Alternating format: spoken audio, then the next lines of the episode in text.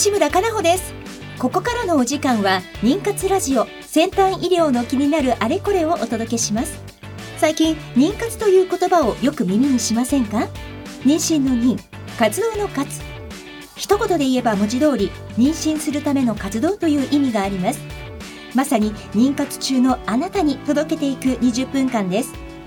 この番組ではゲストをお迎えしテーマに沿って不妊治療の最先端技術をご紹介していきます。お話を進めていただくのはスペイン発の不妊治療を専門とした遺伝子検査会社アイジェノミクスジャパンの法人代表であり医学博士のアンディさんです。アンディさんよろしくお願いいたします。よろしくお願いします。今日もスタジオに株式会社キュルキュルの時田由美子さんと大沢祐樹さんにお越しいただいています。今日のテーマは妊活女性のための SNS アプリ妊活ボイスで私たちの妊活はどう変わるについてです。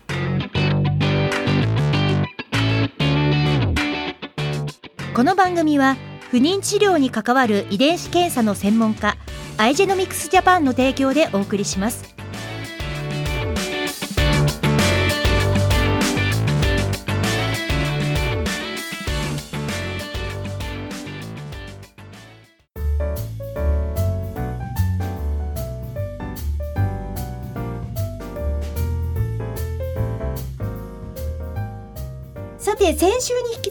してゲストの方はこの方です。株式会社キュルキュルよりお越しいただきました時田由美子さんそれから大沢ゆうきさんです。よろしくお願いします。よろしくお願いします。先週に引き続いてなんですが改めて自己紹介を時田さんからお願いいたします。はい、えー株式会社キュルキュルの代表取締役をしております時田恵美子と申します。よろしくお願いします。よろしくお願いします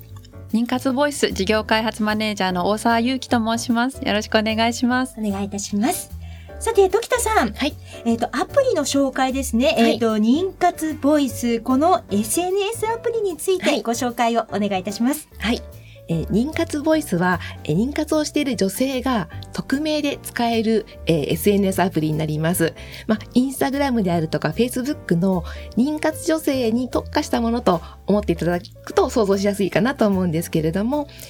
特徴としては、まあ、自分と似た妊活仲間とつながれたり、はいまた自分に合った妊活の、えー活動が分かったり、うん。また調べたいことが調べられる、こんな特徴があるアプリになっています。はい、ありがとうございます。さて、アンディさん、はい。まあ、あの、先週もこのアプリについてとか、あとはい利用者の方もね、あの、このアプリリリースされて7月からスタートして、ユーザーどんどんこう、利用者の方も増えててね。ね。はい。いらっしゃるというお話を時田さんと大沢さんにお伺いしましたけれども、はい。アンディさん、お二人にご質問が。そうですね、うんあの実際ですねまあこのユーザーからですねまあ、どういったあの反響があるか、もしなんかあの、えまあ、エピソードあればね、教えていただきたいんですけれども、えー大沢さんお願いできますか？はい。とまず、あの、まあ、SNS っていうと、なんか投稿に抵抗がある方もいらっしゃると思うんですけれども、はい。まあ、投稿しなくても、本当見ているだけでもあの勉強になるっていうお声ですとか、あ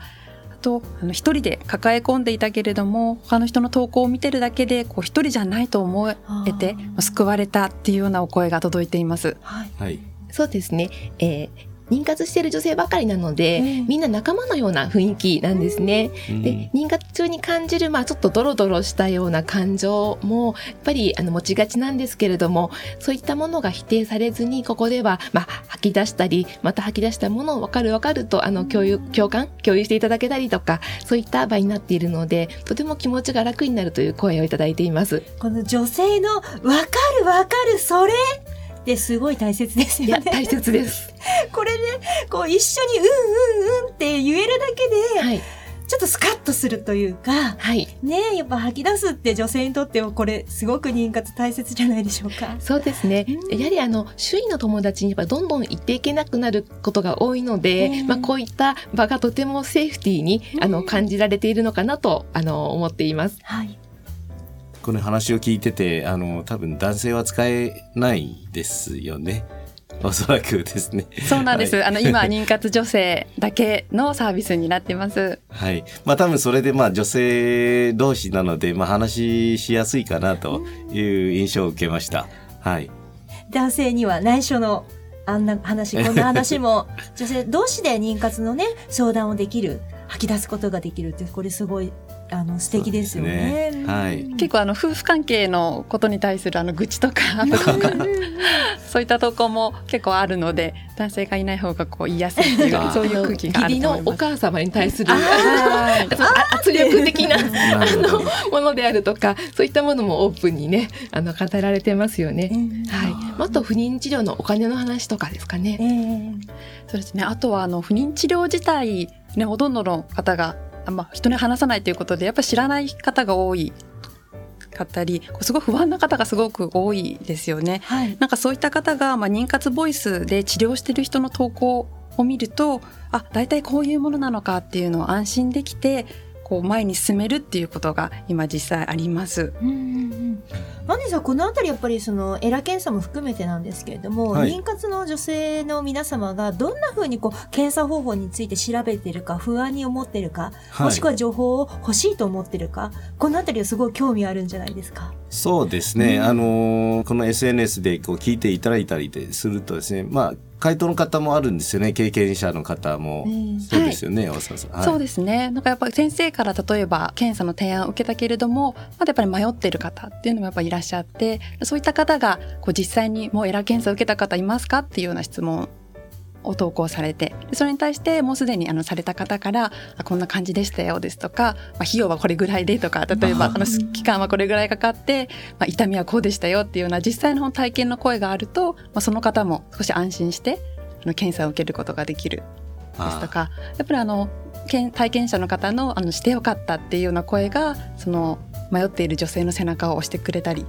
そういったことが今あります。はい、そうですね。やはりその検査会社としては、あの、もちろん患者さんにはたくさん説明していきたいんですけども、はいやはりその、同じ妊活の経験されてる方からの、まあ、その経験談とかは、多分もっと、あの、他の方に、その実際、これから受ける方にとっては、まあ、あの、非常に、あの、いい情報ではあると思いますね。はい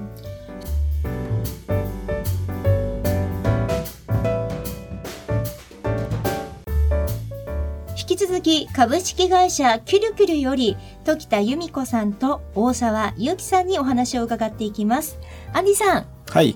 えっ、と、ちょっと、あの、時田さんに質問があります。はい、えっ、と、この妊活ボイスのアプリですね、はいえーな他の SNS アプリとどういうふうに違うか、えーどういった特徴があるか、ちょっと教えていただきたいですが。はい。わかりました。あの、SNS で言いますと、やはり今、インスタグラムであるとか、ツイッターやフェイスブックっていったような、あの、一般的なソーシャルがあるんですけれども、はいそういった中で確かに投稿されている方がいらっしゃいます。しかし、あの、反面、こう、妊娠した、あの、方の情報であるとか、子供情報が目に入ってくるであるとか、やはり友達家族にこのアカウントがバレてしまうんじゃないか、まあそういったようなお声もあって、うんなかなかみんながですね、それを使えているかっていうと伝えていない状態があるかと思っています。はい。で妊活ボイスは逆にそういったものえ妊活に特化していますしまたそういった妊活の情報の中でも見たいもの見たくないもののフィルターがかけられるのでその部分がとてもあの反響が大きいかなと思っています。はい。さて、ここでですね、じゃあその妊活ボイスをダウンロードしてみましょうということで、これはあの私は iPhone からちょっと今拝見しております。App Store のところにですね、あの評価とレビューってアプリにはい対してね、利用者の方がコメントをかける欄があるんですけれども、はいうんはいそこから、えっ、と、ご紹介をコメントさせていただきたいと思います。早く子供が欲しいと思って、インスタグラムの妊活アカウントをやっていました。でも、見バレ、つまり身元がバレるのが心配だしと。妊娠したという報告にがっくり来たり、つわりが辛いとかにイラッと来てて、妊活ボイスは妊娠報告や二人目妊活の投稿は見ない設定にできるのが嬉しいですと。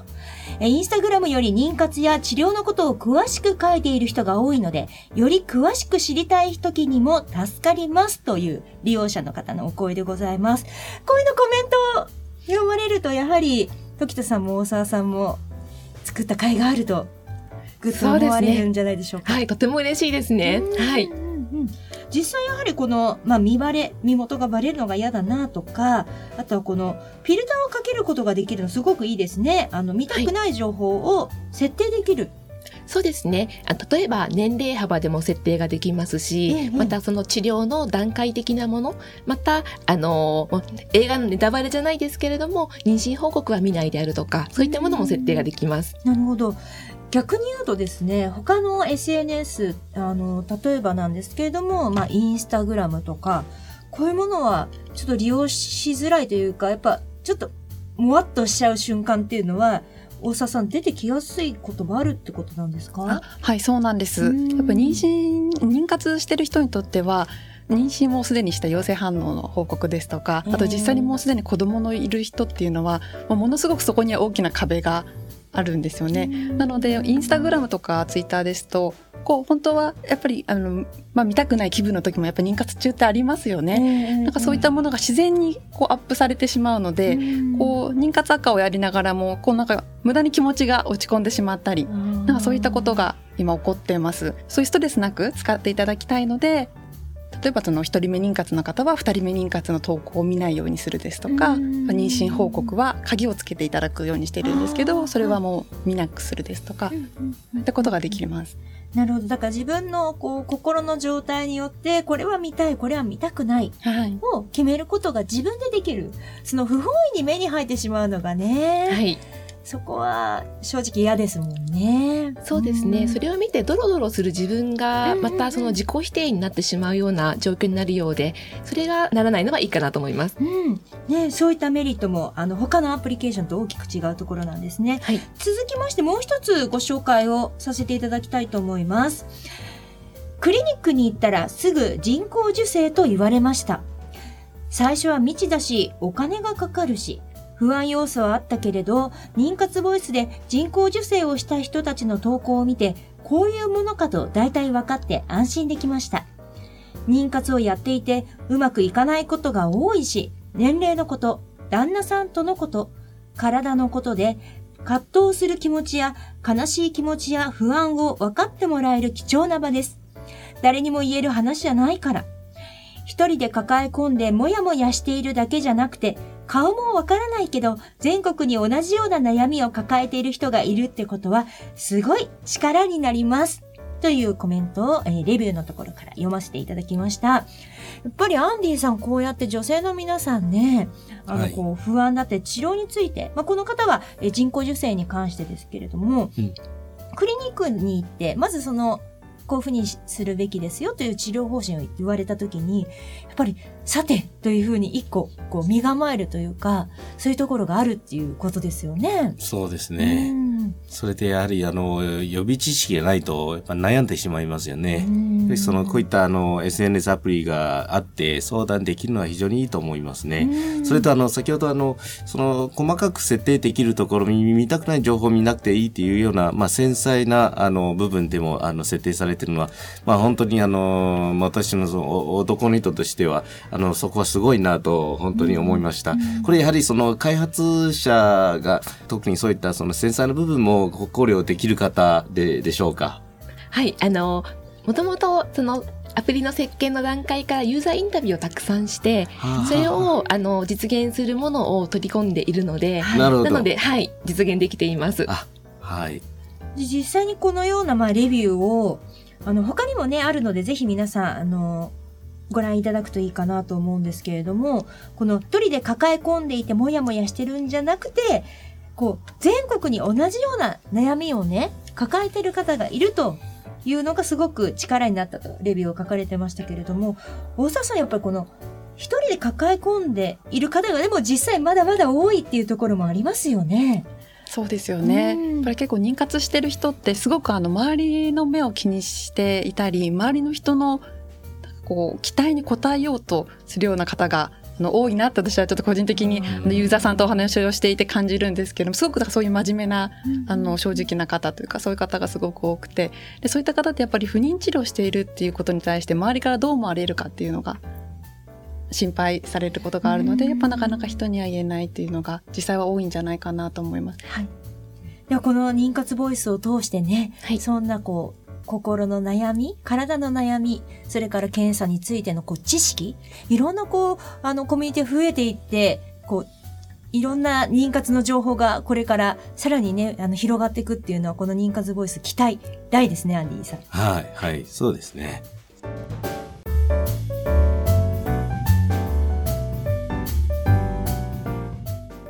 て、今週のテーマは、妊活女性のための SNS アプリ、妊活ボイスで私たちの妊活はどう変わると題してお届けしてまいりました。さて、ズバリ、妊活はどう変わるのでしょうか？大沢さん、お願いします。はい。と今皆さんあの一人で頑張ってらっしゃる孤独を感じてらっしゃる方が多いと思うんですけれどもそういった妊活からあ自分だけじゃないんだって思えるそういう安心感のある妊活へ変わると思っています。そして、時田さん、お願いいたします。妊活はどう変わりますでしょう？はい。えー何をしたらいいかわからない妊活から迷わない妊活へ変わると思っています。現在インターネットで情報はありふれていますし、まあその中で何を情報として使うかっていうのは本人が選ぶものなんですけれども、より自分と似た人を見つけて、そこで学んでいく、そういったことで迷わない妊活へ一歩進めていけると思います。はい、ありがとうございます。そして、大沢さん、あの、アプリのダウンロードの仕方をぜひ教えてください。はい。iPhone の方は App Store で、Android の方は Google Play で、妊活ボイスと検索してダウンロードしてください。と会員登録はもちろん無料で、メールアドレスとニックネームがあれば簡単に登録できます。はい。と、妊活ボイスはインスタグラムですとか、ツイッターのアカウントもありますので、お気軽にあのフォローしていただけたら嬉しいです。はい。今後、アンディさん、アイジェドミックスさんとこう、キルキルさんのなんかコラボレーションみたいのも私は実は期待しちゃうんですけれども。そうですね。まあ、これからも、あの、いろんな情報発信は一緒にやっていければ、あの、嬉しいと思いますので、あぜひ、これからもよろしくお願いします。よろしくお願いします。2週にわたってご出演いただきました株式会社キュルキュルより、えー、時田由美子さん、それから大沢祐樹さんでした。ありがとうございました。あ。りがとうございました。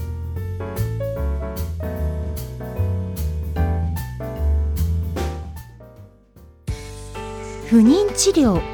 頑張り続けるって本当に大変ですね。そんなあなたに自分の着床の窓を見つけてほしい。遺伝子検査の専門家アイジェノミクスのエラ検査です。ERA 着床の窓で検索。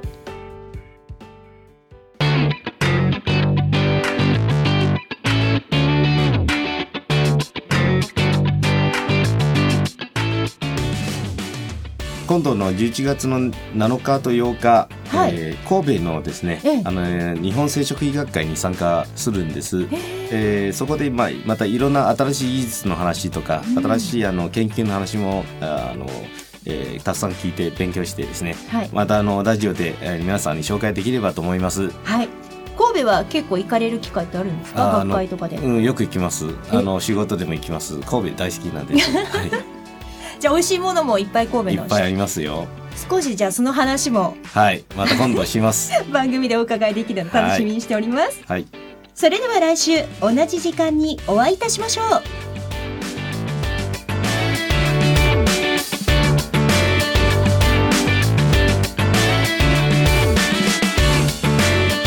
この番組は不妊治療に関わる遺伝子検査の専門家アイジェノミクスジャパンの提供でお送りしました。